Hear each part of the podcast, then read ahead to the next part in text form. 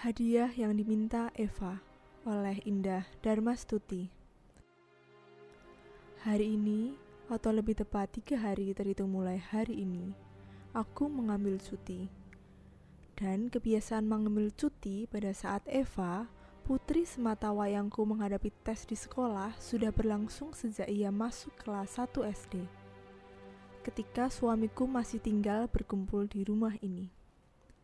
Sekarang Eva belajar di bangku kelas 3, tetapi suamiku tak lagi di sini. Kusiapkan semua keperluan Eva, bukan untuk memanjakannya, tetapi aku ingin menunjukkan perhatian dan mengertikan dia bahwa aku adalah ibu yang bisa diandalkan. Sanggup melindungi serta memberi yang terbaik meski papanya tidak ada di sini. Demi Eva, Demi masa depannya, aku akan bertaruh apa pun. Aku memang sibuk. Pekerjaan kantor menyitaku. Tetapi, seberapapun sisa waktuku, aku akan berikan sebagian besar kepada Eva. Di hari libur, aku mengajaknya piknik kecil, kadang hanya berdua, kadang bersama satu atau dua orang kawannya, kadang bersama keluarga-keluarga kawanku. Ke panti asuhan juga alternatif bermain yang menjadi prioritasku. Agar Eva tahu, banyak anak-anak seusianya atau bahkan lebih kecil darinya yang tak berayah, tak beribu. Aku kenal dekat dengan Clara, perempuan berdarah campuran Indonesia Belanda yang mengelola panti asuhan itu. Kami bertemu di sebuah seminar tentang psikologi anak dua tahun lalu. Atas persetujuannya, aku sering menitipkan Eva sepulang sekolah. Ternyata rasa empati Eva terasah di tempat itu. Di bawah pengawasan Clara, Eva bermain dan berinteraksi dengan kawan-kawan yang kurang beruntung. Lalu ia menjadi tahu bagaimana kita harus berbagi, saling menyayangi, dan memperhatikan Mula-mula Eva kurang suka saat ku tinggal di sana. Tapi lama-lama ia menikmati juga. Bahkan, jika pada suatu kesempatan ku ajak ia ke swalayan, maka ia akan mengambil beberapa potong coklat atau permen tambahan. Jika ku ajak ia ke toko buku, ia akan mengambil pensil atau penghapus atau apa saja yang menarik perhatiannya untuk ia berikan pada kawan-kawan pantinya. Mula-mula ia akan berikan pada empat orang. Lalu ia akan berikan pada empat orang pada saat yang lain. Begitu seterusnya.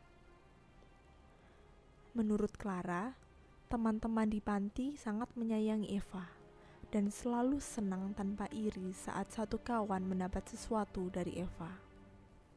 Karena mereka tahu, pada gilirannya mereka akan mendapatkan juga sehingga aku memutuskan pada ulang tahunnya ke-9 kami merayakannya di panti asuhan. Yang menjadikanku semakin tenang, Eva tak lagi menanyakan tentang papanya. Bahkan suatu hari, ia pulang dari panti dengan senyum ceria dan matanya bersinar terang seperti matahari pukul 10. Hari-harinya kembali ceria semangat belajarnya luar biasa. Dan kebiasaan melipat tangan untuk berdoa sebelum makan dan sebelum tidur kembali ia lakukan tanpa aku minta. Sebelumnya aku harus selalu mengingatkan bahwa ia perlu berdoa, bersyukur, dan menyediakan ruang hening bagi dirinya. Perkembangan dan perubahan demi perubahan itu membuatku merasa berarti menjadi seorang ibu. Dan Eva, adalah penghiburan serta harta terbesar. Aku telah berjanji pada diriku sendiri, sebisa mungkin tidak membuatnya kecewa. Setelah aku menanamkan kecewa terbesar dalam hidupnya, ya, aku mengecewakannya karena telah membuatnya hidup tanpa papa. Keluarga dan kawan-kawanku menganggap aku terlalu terbawa emosi ketika menyilahkan suamiku memilih dan menikahi wanita lain. Aku menggugat cerai. Hatiku mendidih manakala mengetahui ternyata suamiku selingkuh dengan salah satu pelanggan salon mobilnya. Bisa jadi keberadaanku di kantor seharian dan keberadaannya di salon mobil membuat segala sesuatu sangat mungkin. Tak akan ada yang curiga jika perempuan itu datang dengan mobilnya. Tetapi sepandai ia menyimpan bangkai, hidungku sanggup menangkap juga. Ku bergoki mereka ketika tanpa rencana aku mampir ke salon mobilnya sepulang menyelesaikan tugas lapangan di kantor. Mereka tengah berjumbu. Perempuan itu kurasa usianya sedikit jauh di atasnya, matang dan tenang. Bahkan tetap bersikap sopan manakala suamiku gugup oleh kedatanganku secara tiba-tiba. Bibirku tak sanggup berkata-kata, bahkan untuk mengusir perempuan itu. Sehingga ku tinggalkan mereka berdua dengan segudang luka yang rasanya akan terus menganga. Dan sesampai kami bertemu di rumah, aku tahu suamiku dipenuhi rasa bersalah. Sikapnya menunjukkan ia ingin bicara, tetapi aku tak pernah memberi kesempatan. Kuhabiskan waktu bersama Eva dan ketika Eva tidur, aku menyetrika baju, menata rak buku, dan menyiapkan menu untuk esok, atau apa saja yang membuat aku sangat sibuk.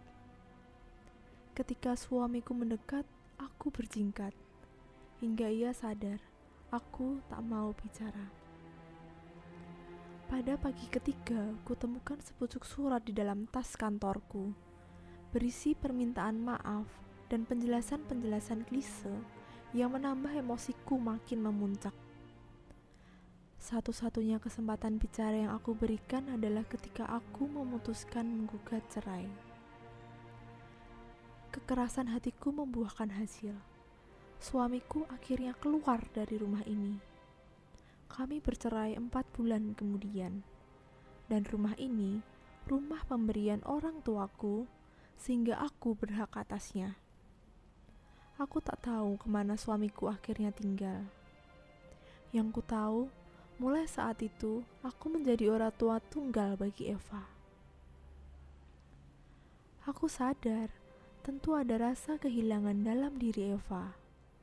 Itulah alasanku mengapa aku mati-matian mencarikan sesuatu yang bisa menutup rasa kehilangan itu. Evaku yang cantik, ia masih di kamarnya saat kulihat, ia berkaca menyisir pelan rambutnya. Ayo, sudah cantik. Sarapan dulu, Nona manis. Tunggu sebentar, Mama. Nanti terlambat. Mama. Panggilnya ketika aku beranjak keluar. Aku mengurungkan langkah dan kembali masuk ke kamarnya. Ia masih berdiri di depan cermin Baju seragamnya rapi dan licin. Rambut lurusnya tampak sehat dan tebal. Dari pantulan cermin bisa kulihat sepasang mata kejorannya. Bibir berbelah indah. Jujur, aku mengakui piranti-piranti wajah itu milik Yuda papanya. Kenapa sayang? Kami bersitatap melalui cermin. Ini hari pertama Eva menghadapi tes. Tapi mama belum menanyai apa-apa tentang hadiah yang akan kuminta seandainya aku menjadi juara. Ah, kau tahu mama tak akan pernah lupa itu. Tetapi, baiklah, katakan hadiah apa yang kau ingin jika juara. Baiklah, aku percaya mama. Tapi, hmm, ia tampak berpikir sejenak baju, tas, sepatu, arloji. Kataku seperti tukang loak. Tetapi Eva menggeleng. Kalau begitu apa dong? Mama janji mau menempati. Apa yang tidak Mama berikan untukmu putriku yang manis? Terima kasih. Mari kita sarapan. Hadiahnya akan Eva katakan besok saja. Loh, nggak jadi. Ia tersenyum seraya mencium pipiku. Ada rasa haru yang tak terkatakan, meremas hatiku dan melemparkan aku pada perasaan ketakutan kehilangan nona kecilku. Ketika ia melepas pelukan, masih kurasa halus kulitnya, wangi nafasnya. Ketika aku masih kanak-kanak, sudah menjadi tradisi keluarga jika kami, yaitu Mbak Nia, Mas Ibnu, dan aku, jika menjabat ranking tiga besar di sekolah, kami akan ditanya oleh ayah dan ibu hadiah apa yang kami inginkan. Terus terang, itu peristiwa menyenangkan, dan bagi orang tua kami, itu cara ampuh untuk memacu semangat belajar kami. Dan yang penting, kami merasa sangat dihargai dan dicintai. Itu juga yang aku lakukan pada Eva. Hasilnya tak mengecewakan. Eva adalah deretan murid terdepan di pelajaran. Hanya saja, ia sedikit mundur ketika masa-masa pertama papanya pergi dari rumah ini. Tetapi sekarang Eva sudah menjadi Eva yang dulu. Hari ini adalah hari penerimaan hasil tes siswa-siswi SD. Sedari pagi, aku dan Eva sudah sibuk, tetapi ceria betul anak itu. Semangatnya menyambut hari ini membuatku bertanya-tanya. Yakin itukah ia akan menjadi juara? Karena banyak hal yang terjadi di dalam hidupku, jika aku merasa begitu yakin atau aku merasa semua dapat kurai sesuai harapan, justru yang terjadi adalah sebaliknya. Dan aku sedikit khawatir jika itu pun terjadi pada Eva. Ngeri membayangkan Eva akan kecewa. Sehingga aku berjanji, apabila Eva gagal menjadi juara, aku akan menanyainya hadiah apa yang ia minta. Sudah siap, Nona? Iya, Mama. Jawabnya mantap dan pasti. Seolah dunia ini ada di genggamannya dan ia benar. Keyakinannya benar. Saat pejabat-pejabat ranking dibacakan oleh wali kelasnya, ada nama Eva Mulia disebut. Hatiku mekar. Tiba-tiba ada tunggungku terasa tumbuh sayap yang akan membawaku terbang. Ingin kutunjukkan bahwa aku, perempuan, meski seorang diri tanpa suami, tetap sanggup membawa anaknya menjadi bintang. Eva mendapat ranking pertama.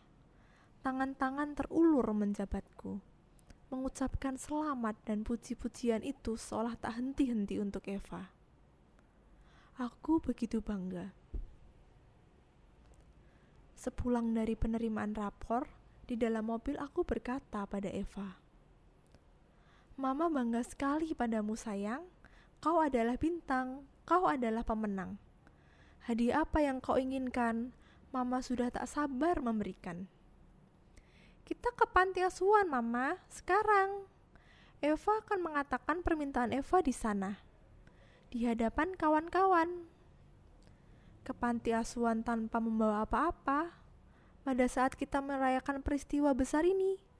Ah, jangan sekarang, Eva. Kita mesti persiapkan. Tidak, Mama. Eva mau sekarang. Tak perlu ada persiapan. Mama harus turuti maunya Eva. Hah, baiklah. Kau persis seperti Mama.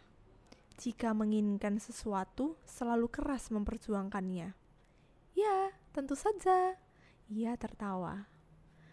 Di halaman panti asuhan itu sepi. Barangkali Clara dan pengasuh-pengasuh lain masih di sekolah keperluan mengambil hasil tes anak-anak. Sekali lagi aku merasa Eva salah pilih waktu. Mobilku parkir di dekat pohon sawo, di sebelah kanan taman bermain. Ternyata aku salah. Clara ada di tempat itu. Ia keluar menyambutku. Tanpa basa-basi, aku langsung teriak bahwa aku gembira hari ini. Eva menjadi juara dan kuceritakan bahwa hadiah permintaannya akan dikatakan di sini, disaksikan kawan-kawan. Sehingga aku tak kaget ketika masuk ke ruang kecil yang biasa kami sebut aula, ada kawan-kawan Eva di sana. Sekali lagi, aku menyesal tak membawa apa-apa. Halo semuanya, sapaku pada mereka.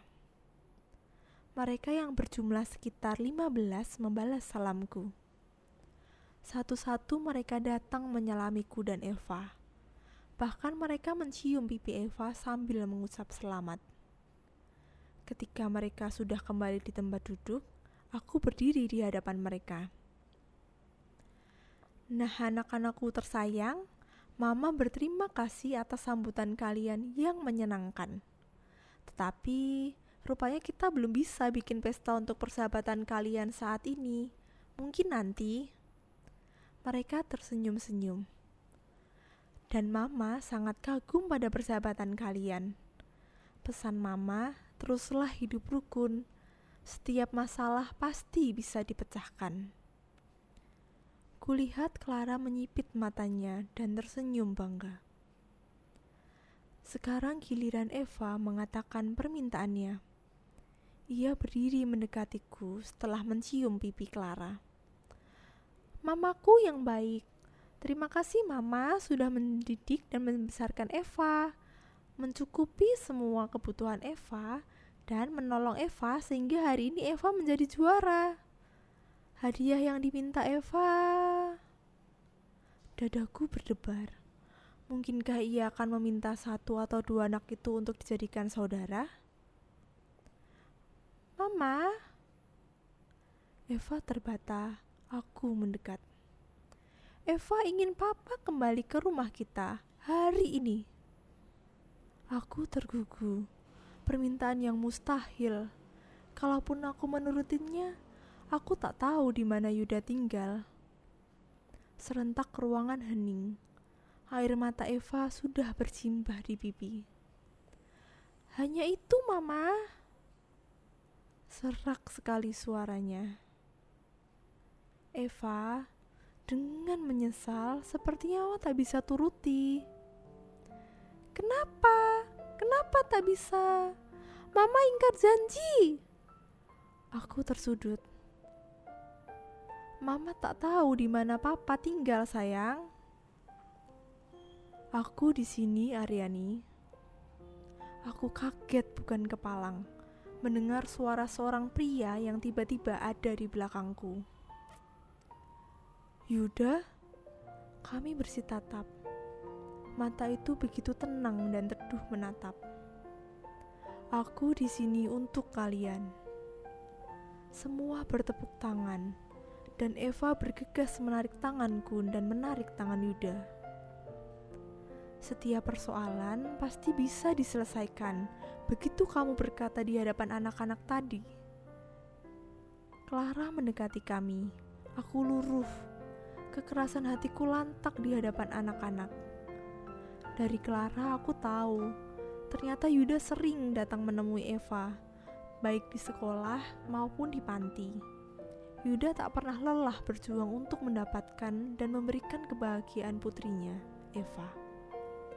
Dan Clara menganggap itu baik, sehingga ia membantu laki-laki yang kini masih menggenggam tanganku.